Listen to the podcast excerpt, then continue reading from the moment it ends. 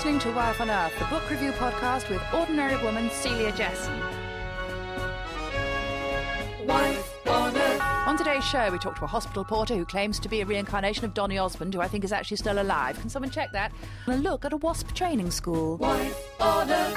As news of a comet headed inexorably towards the Earth comes through, we ask blues, blacks, or earth tones for the autumn. Wife on Earth. And our celebrity chafing expert, Noam Chomsky, asks the all important question brief or boxer? Plus a sea shanty about catchment areas. Wife Earth. Wife Earth.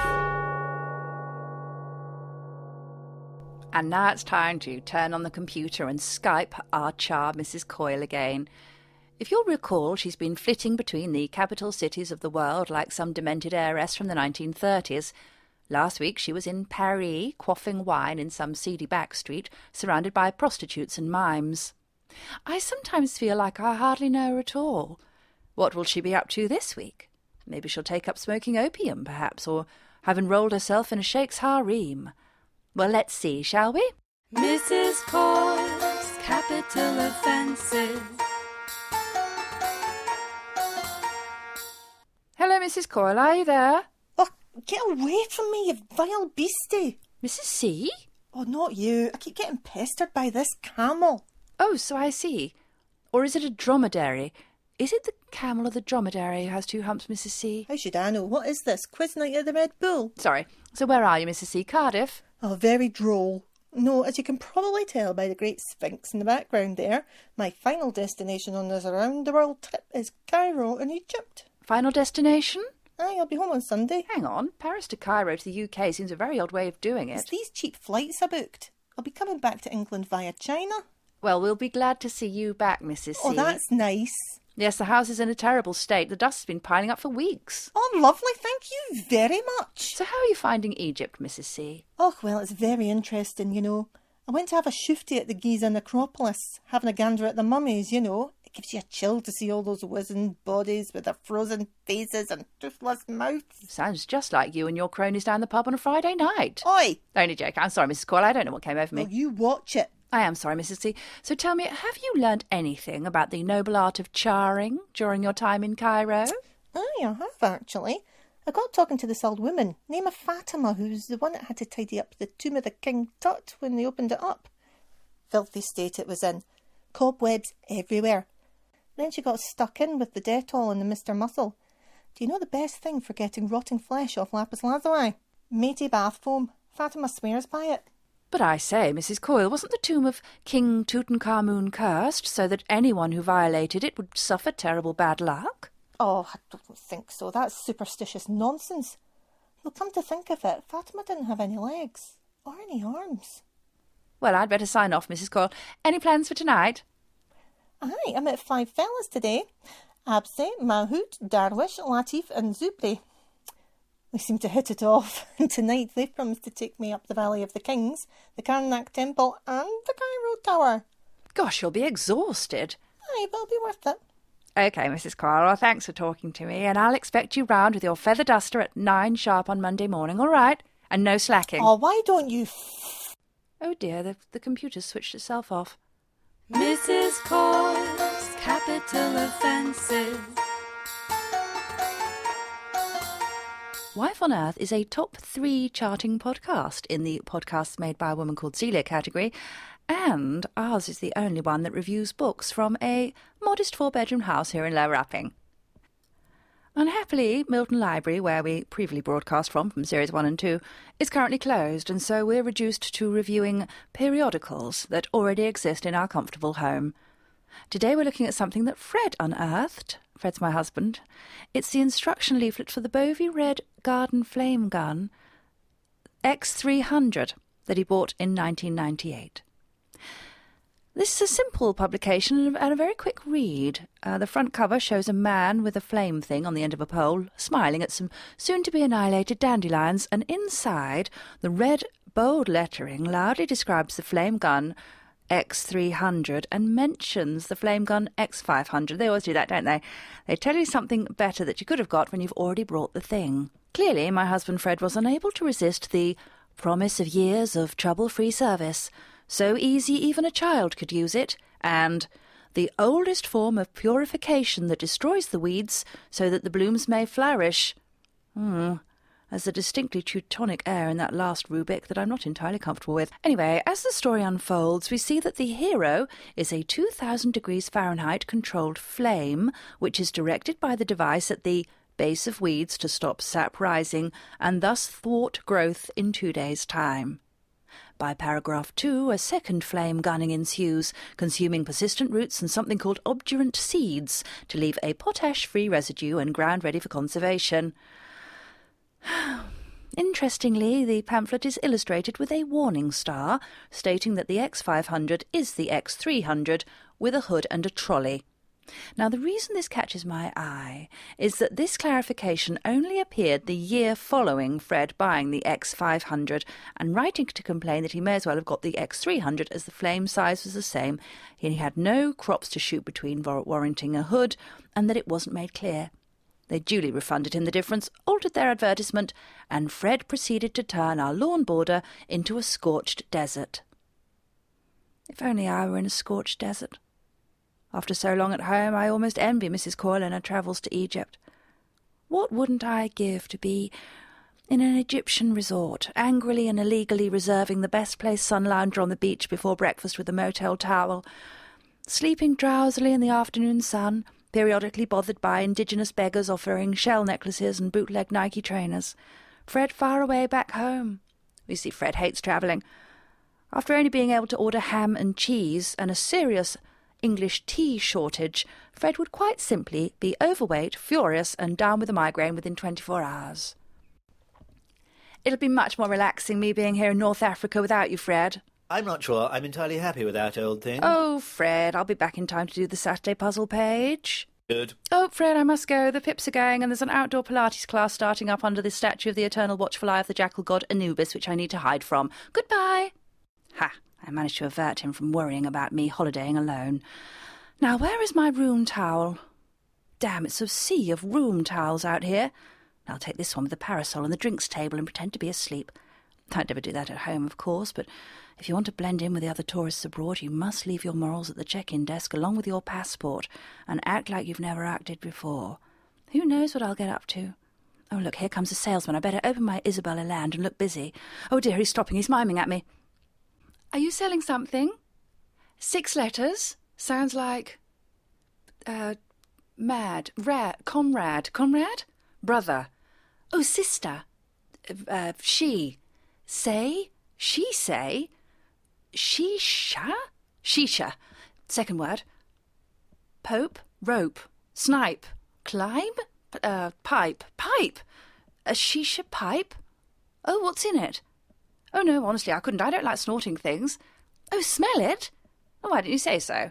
No, you're right. I wouldn't have got it. Go on then. I'll have. A, I've got a good sense of smell. Let me have a go. Honey. No. Sugar. Huntman. It's, it's molasses, isn't it? Molasses. Aha. Hang on. An orange uh, a lawn? Like a leaf of some kind? Well, I might as well try it, you say? How much? No, I can't barter with you. I'd hate to be take advantage of you. What's, what's that? Me lying on a motel waffle towel on a faraway beach in a modest one piece and matching sarong and cape is the one that's at a disadvantage? Well, I suppose it depends, doesn't it? Well, if I wanted to jump into the sea and swim about, I'm pretty much ready for it. What are you doing? You're lighting it. What a flame! Look at the fumes. You're not going to inhale them, are you? Traditional, you say? How traditional? Over six hundred years. Oh, go on then. Is there much difference between the Shisha 500 and the next one down? Well, I'll try the same as you then. Oh, gosh. I feel all dizzy. I feel like I'm floating. Quick, grab my hand. Let's away from this sea of tiles and head to the nearest ancient hills on a camel. Have you always been a seller of pipes? Just nod. Are you making love to me? I knew it. How wild and free everywhere is here, outside of that stifling resort. I must buy a tobacco water pipe from you. Everything feels so strange. Why is the air wobbling about like that? What's that distant banging sound? It is the sound of the building of the Great Pyramid of Giza. Oh, are they still doing it? No, Celia Jesson, you are back in the time of the pharaohs. Gosh! And you are Celia Jesson no longer. Your name is Nekpatitit she whose beauty rivals the rising of the sun in the morning and the sinking of the moon at night. Crikey! This very morning, Five hundred young men will sacrifice themselves into the flames of a pyre as a tribute to your loveliness. Gosh, that seems a trifle excessive. Come with me. I'm Amunet. Together we have already lived a million lifetimes together. Let us lie by the Nile and eat dates and honey from silver platters in the shade of the great bejeweled statue of Horus. I say, does it come with instructions? Does it come with instructions? What do you mean? For thawing pipes. Thawing pipes? I don't understand. I said pass the instructions, Celia. I need to see if it's suitable for thawing pipes. And suddenly I was back in the kitchen, frowning at the kite mark for a matching flame debris bin, and Fred was carrying his Bovie Flame Thing X500 out through the back door. Here's the leaflet, Fred. It says it can be used for lighting bonfires, too. Very interesting. So, in conclusion, the leaflet is concise, informative, and perfect for anyone who wants to check the specs and capabilities of the Bovie Red Flame Flame Gun one star. And that concludes my book review for today. Still to come, the concluding part of our new regular bit of the series, a sideways glance at psychiatry with me in therapy. But first, a special thought for the day with famous local actor Russell Nigels, entitled Real Life versus Online. Thank you, Russell. Hello, everybody. You know, I seem to find that these days much of my professional life, and indeed much of my leisure life, takes place on the World Wide Web. It is remarkable to me that I can record a voiceover for Bassett Law's adult diapers without even leaving my bedsit. And then, when they pay me, I can use my online bank account to pay my bills. Well, at least I, I would be able to if I could remember my blasted password. What what is it? It's um. You see, I, I thought it I thought it was one of the Shakespeare's kings. I, I but I tried Dicky two, Dicky three, uh, and all all the Henrys, even eight. Yes, Lear. Oh, Lear. Lear. Yes. No, Lear is it? Overrated wanker. Right. Okay. Um. Then Never mind. What was I saying? Um. Oh yes, yes, yes. No, online. Yes. No, I mean now the on, the online world can be very seductive. Several of my fellow thespians have Twitter accounts. Yes, with several thousand followers, um, on which they give vent to their political opinions. I think this is a mistake. I'm going to tell you why because I am of the generation uh, in which a performer um, was a figure of mystery whose opinions on pretty much anything were unknown. And I think this is by far the best way of going about things. After all, what are Christopher Biggins' opinions on agricultural policy? We have no idea. And the fact that we have no idea only serves to make him an even more intriguing figure. Is Melvin Hayes in favor of capital punishment? We may never know, and it is partly that fact that assures him his position at the very top of the tree that is light entertainment. Although I have to say, I, I, I, I, I often believe that if dear Melvin uh, did decide to have a column somewhere um, in which he divulged his opinions on the um, on the on the latest hearsay or something. Um, he should call it um, uh, "It Ain't Half Hot Gossip, Mum." It'd be lovely, wouldn't it? But um, he's better than that. Anyway, it seems to me that the base coin of the social media world is flattery all too often, I look on the Twitter. I do. I look on it. I, I, I confess, uh, and I see some actor, Timbo Roth, perhaps, or Imogen Poosley, being, praised to the sky. It's always, always, it's always, sometimes it's too much. I think it's, it's you know, if it's, if it's some film, it's just a film. It's just a film, Timbo. Don't get over. You know, it's a film. All right. Long time since Reservoir Dogs, okay? Um, Telebox, whatever. I don't know but now, of course, everyone everyone likes praise. But but it's it's it's just that too much of it is it's not good for an actor.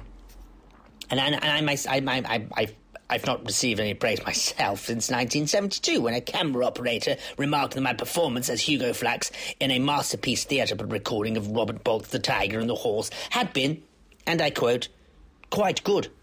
Uh, and I'm all the better an actor for it. So just bear that in mind, Timbo. You know, I suppose what I'm saying is that though online life can make one feel supported, wanted, even loved, there is no substitute for the real world. And on that note, I shall bid you farewell. For I'm off down the bookies to put a tenner both ways on Rolo Tuesday in the 11.15 at Kempton Park. And then I'm off to the boozer before I miss happy hour. Ironically named. Maybe it's Coriolanus. Spelled anus wrong. Fucking. Tatty bye. Oh, Christopher Marlowe. Of course it was.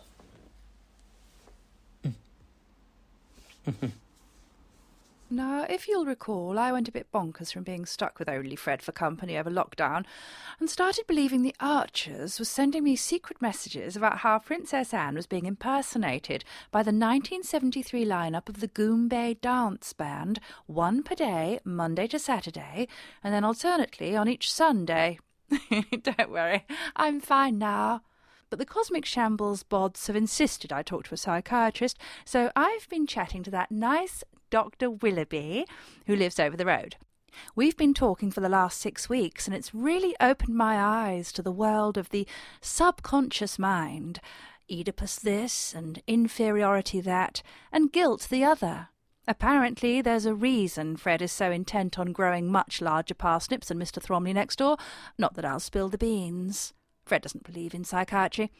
Actually, there are a lot of things Fred doesn't believe in vegetarianism, sex before marriage, laminate flooring, flim flammery, and hokum, he calls them.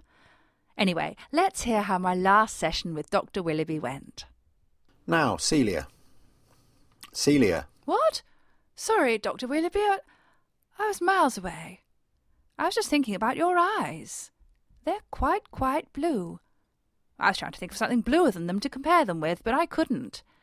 Lapis lazuli? Or is that the capital of Arabia? No, that's Abu Dhabi. Gosh, I wish I wasn't such a dunce at geography. I should have paid more attention at school instead of just staring, wondering how Miss Fosdyke had managed to get her fringe so straight. OK. If we can get back to the topic, which we were talking about last week, of the early days of your marriage. Yes, Dr. Willoughby. Sorry, Dr. Willoughby. And please call me James. Gosh. You said you settled into the role of housewife and mother quite quickly. Yes, we had Katie and then Billy, and before I knew it, it was birthday parties and girl guides and club meetings and coffee mornings with the WI. Laughing with Jill Goody about Eileen Clack's new hairdo that looked exactly like a motorcycle helmet. Whist drives with the Henderson Parkers next door or the Collinghams over the road. Volunteering for the vicarage fetes where Fred always dressed as a man from Tudor times, whatever the theme. And I manned the whack-a-rat in the drainpipe stall. It seems, forgive me for saying this, but it seems very much like you were attending to others' needs and not your own. Well, I do have my book club. Last week we did Tin Drum by Herman Hesse. Have you read that? It's about a little boy who never grows up. A bit like Peter Pan, but with Nazis. Then there's my sewing class, Scrabble club. I've done lots throughout the years. Yogurt making, macrame, um, Zumba.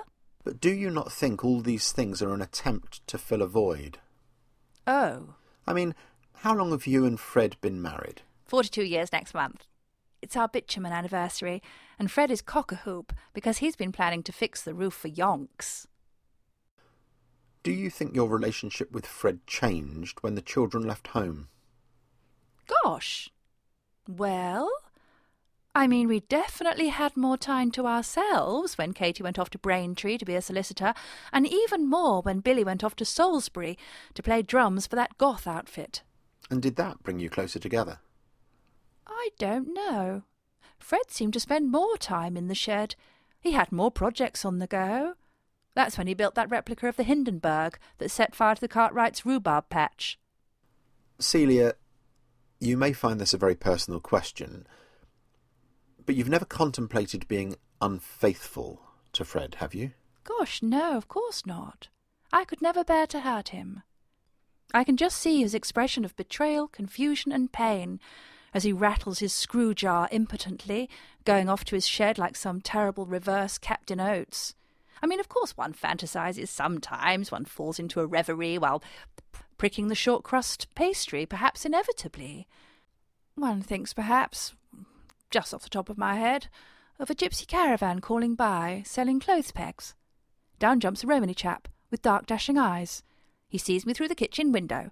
Pegs forgotten, he rushes into the house, begs me to go with him, in his caravan through the sunlit countryside, me in a white dress with sunburnt shoulders and bare feet, him in a black waistcoat and neckerchief like David Essex, eating cunningly trapped rabbits and hedgerow blackberries, and laughing all day long. But that's just a fantasy, it's not real. Celia, these fantasies often come from somewhere buried deep in the psyche. Have you any idea where that might be? I haven't the foggiest, I'm afraid. You see, I'm just an ordinary woman. I don't pretend to be clever or important or deep. OK, Celia, well, I think we'll leave it there. How do you think this therapy has gone? Is that it? Gosh. How did I do? It's not a test, Celia. You did fine. But I still can't shake the feeling that you're hiding something. Hiding something? Oh, Dr. Willoughby, how could I hide anything from you with your piercing blue eyes? You seem to stare into my very soul. Well, what I meant is that you were hiding something even from yourself. Gosh, I don't think so. You know, to be honest, Doctor, now it's all over, it feels like something of an anticlimax. I suppose I've been hoping for some great breakthrough or something, like on the flicks. I'm afraid in the real world, psychiatry just doesn't work like that, Celia. Breakthroughs are actually pretty rare. I suppose so. But like I said, I'm just an ordinary woman. I'm not given to histrionics and the like. No, not me. I'm more of a nose to the grindstone type. Dependable Celia, that's me, and I don't really believe that I'm the way I am just because when I was seven I once walked in and saw my mother kissing the coal man. My God, a breakthrough. This is incredible. Gosh. Now we've identified the cause, we can start getting you to move beyond it, repair your psyche. It will take a lot of work, three, maybe four appointments a week. I can clear my schedule if you're prepared to commit to it. Three or four appointments a week? No, I couldn't possibly, I'm afraid. I'm far too busy. I've got the bowling tournament coming up, and Fred and I are planning to spend a week at an Airbnb in Chichester to look at some ruined monasteries. No, I've far too much on. Huh. You're sure? Absolutely. I mean, this psychiatry thing is all very well, but you can have too much of a good thing.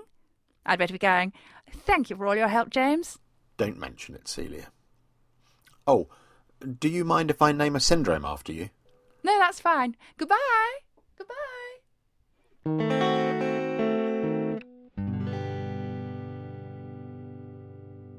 Hello, Fred here with my final lockdown diary. Uh, well, Mr. Hancock has just been on the wireless to announce that tomorrow Toxborough will be moving from Tier 43 all the way down to Tier 12. Haberdashers, drapers, and milliners will be allowed to open, and the amount of space required to be kept between individuals will be reduced from 22 metres to 7. Something approaching normality is to be returned to, thank heavens. Though I wouldn't be entirely surprised to see us back here in Tier 46 by Friday. Things are definitely changing in the Jesson household, however. Though it grieves me to say so, I'm very relieved to say that mine and Celia's boy Will has finally left. He's formed his own bubble with his friends Dan, Toby, Adam, and Ben in Chelmsford, where there is talk about forming a crew, whatever that may be. That Willie article, sent parting Martin, is also to be leaving us in the next couple of days, as he apparently has a socially distanced gig in Portugal, where he'll be playing bass for a tribute band called Proxy Music. Apparently, each band and audience member will be encased in his or her own see-through inflatable plastic orb. It's very ingenious, though actually the original bass player did suffocate at the first run-through, which is how Martin got the job in the first place. I will not be sorry to see Martin go with his roll-ups, goat's milk, kombucha, endless anecdotes about roading for Supertramp, although he was company for Celia. Celia herself seems in better spirits these days. I scarcely ever see her bare her teeth any more when I remark on what a lot of weather we seem to be having these days, or make my time honoured remark, winter draws on. As for myself, having got through all 101 of the Brit-pop greats, I shall be retiring my uke. It has achieved its purpose, which was to keep me sane through lockdown, although I'm not sure Celia appreciates it. Last night I had a dream that I was buried up to my neck in sand, and she was beating me about the head with it, and the strings, as each blow hit my head, played out the opening melody to Caught by the Fuzz by Supergrass. Well, I shall bid you farewell, uh, but before I give the ukulele to Sue Ryder, I'd like to play you a small ditty that I composed on it. It's called Lockdown Blues. Now, as I'm unfortunately able to sing a note, I've asked that woolly article centre-parting Martin to handle the vocals. Ready, Martin? Yes. I'm ready too. Oh, you don't know my name. Oh, you don't know my name, But it transpires. but it transpires. I'm a middle He's a middle-aged white man. And I'm living He's living in the Shires. Feeling like Feels like he's in prison. That's no lie. That's no lie. I can't even go Can't even go to MFI. to MFI. You should see his face. I've got the lockdown blues. Baby, I can't pick and choose. I've got, Got the, lockdown, blues. Cause every way I lose, house, baby. It ain't so much fun Ain't so much fun. living with some waif and a stray. And my grown up son can't seem to smile, Don't seem baby. to smile, baby. All I can do is frown. All he can do is frown. Can't even do my hobbies. His hobbies. Since my shed burned down. It was your fault, Fred, to be fair. I've got the lockdown blues. Baby, I can't pick and choose. I got the lockdown blues. Cause every way I lose. Oh, I didn't know I was going to do a long note at the end. Thank you for listening. Well done, Fred. Well done, Martin.